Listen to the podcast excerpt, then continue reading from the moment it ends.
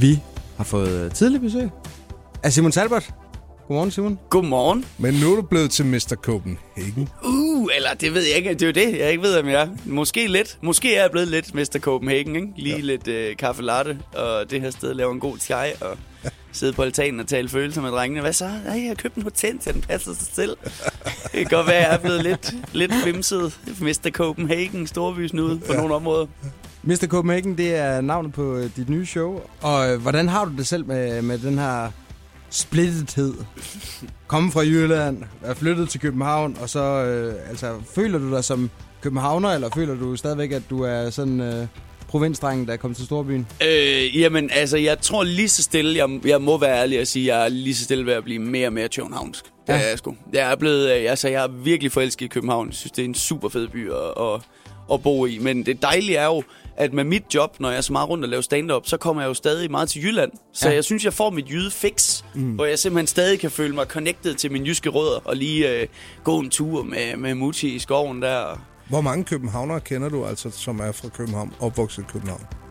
Det er sgu også de færreste, ikke? Det er faktisk ret få. Altså, de fleste er jo sådan nogle tilflyttere, især fordi mange af mine venner er stand-upper. Og de er nærmest alle sammen jyder. Altså, det er alle sammen jyder, der er kommet. Eller ikke jyder, men provinsfolk. Altså, om du er fra Slagelse, eller Næstved, eller hvad fanden der skal du. Det er meget det samme, jo. Det er bare... Er jyder, eller generelt folk fra provinsen, er de sjovere, tror du? Er de mere i kontakt med... Altså, nu må jeg jo sige, som man siger i militæret, al erfaring viser, at det er vi. Ja. Det, der er i hvert fald en helvedes til masse jyske stand-up-drenge i det københavnske stand-up-miljø. Ja. Så altså i hvert fald i folk, der har valgt at leve af det, der er del ned med mange forblandet, der vokser op et eller andet sted.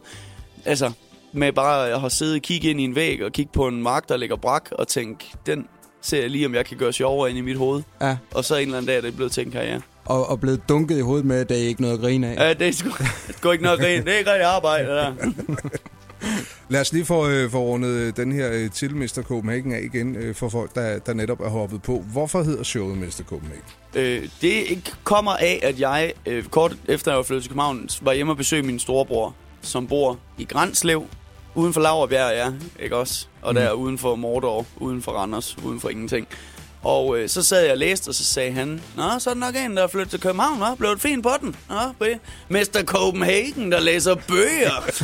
Og så, det synes jeg var så komisk, hvor man bare, måtte lægge det Anders And blad fra sig, eller hvad man ligesom nu havde gang i, og så ligesom tænkte, jamen, det er så magisk, at altså, det parameter for, hvornår man er en storbysnude, det kan jo rykke sig.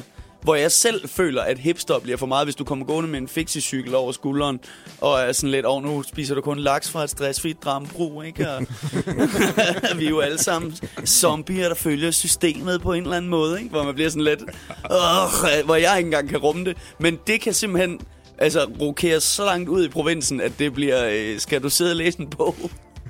Nu er du storbysnød. Og det er spændende, synes jeg er ret spændende at tale om. Vi har besøg af Simon Talbot, der er sådan her den 14. januar drøner afsted på vejen med Mr. Copenhagen, nyt show. Men Simon, det her show, Mr. Copenhagen, hvad har du siddet og kogt fong på og tænkt, det skal jeg have med? Det er jo det der med fordommene, altså jyder mod københavnere eller provins mod storby, hvor vi netop taler om... jeg tror meget af det er skabt af, at folk bare er bange for det, de ikke kender. Altså rent evolutionært, så hvis man gik ind i grotten, så var det typisk dem, der døde. Så det kunne bedre betale sig bare at blive ved det, man kendte. Så mange af de der fordomme, det er lige så meget københavnere mod jyder, der bare er sådan, kæft, det er bare, alle jyder er bare så pisseracistiske. Alle jyder pisseracistiske. Og det er slet ikke fordomsfuldt, at jeg siger det om alle jyder. Altså, og det samme med tilbage igen, ikke? At... Ja. Altså min moster, der sagde, hvad kan man så bruge det i København? Kan man overhovedet snakke med dem? Er det ikke så pisse arrogant? Man tænker, ja, det er hovedet op i deres egen røv. Er det det, ikke?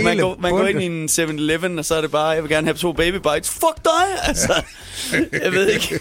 Men man må indrømme, at man snakker ikke særlig meget med ekspedienten i 7-Eleven. Ej, det gør man sgu ikke. Det er rigtigt. Der fylder det mere i Kiwi i Laurbjerg. Der er man sådan lidt mere, goddag, går det godt, dog? Ja. Det er også fordi, de ved alt om en. Ja. På de kanter. Det er jo næsten uhyggeligt, at man sådan ligesom får opridset hele ens stamtavle. Lige eller stamtræ. Præcis. Lige vil sige, okay, vi løb tør for de kolde slots i dag, Preben. Du må tage en varm næ bagfra.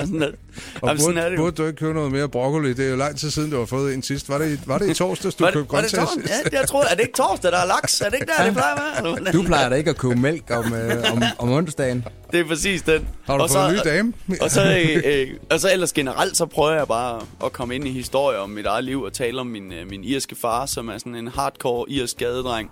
Og hans fuldstændig vanvittige familie fra Finkles, hvor folk går rundt med døde klovne tatoveret i ansigtet og sådan nogle kriminelle småt, der ryger joints og sådan lidt badass typer. Og så kontrasten til den der, ja, måske lidt københavner-fæsende metrogay-type, jeg er blevet, der lige landet midt i det. Men det er jo sjovt, ikke? Fordi når man ser på din kropsbygning, du er fandme, man, det er det i'er, man kan se i dig. Det er jeg glad for. Men jeg er også blevet glad for at træne, jo. Det er simpelthen så fæsen sådan noget klassisk...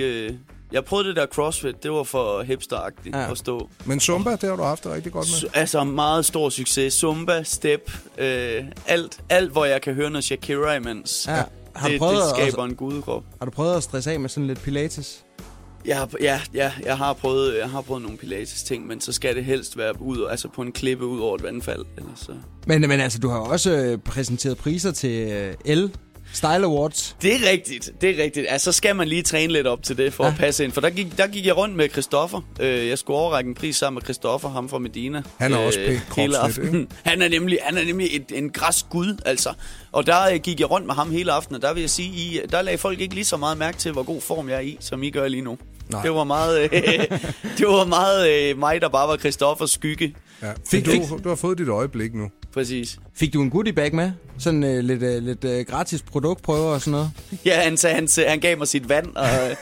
Drik det her, det er vigtigt at hydrere, så vokser man og sådan noget, ikke? Ja, fedt. Nå, vi er glade for, at du er kommet i topform og kan drøne afsted på gaden med dit nye show. Vi ønsker dig rigtig god vind. Tak, og i lige måde. Ja, og tak for besøget. Jamen, tak fordi jeg måtte komme.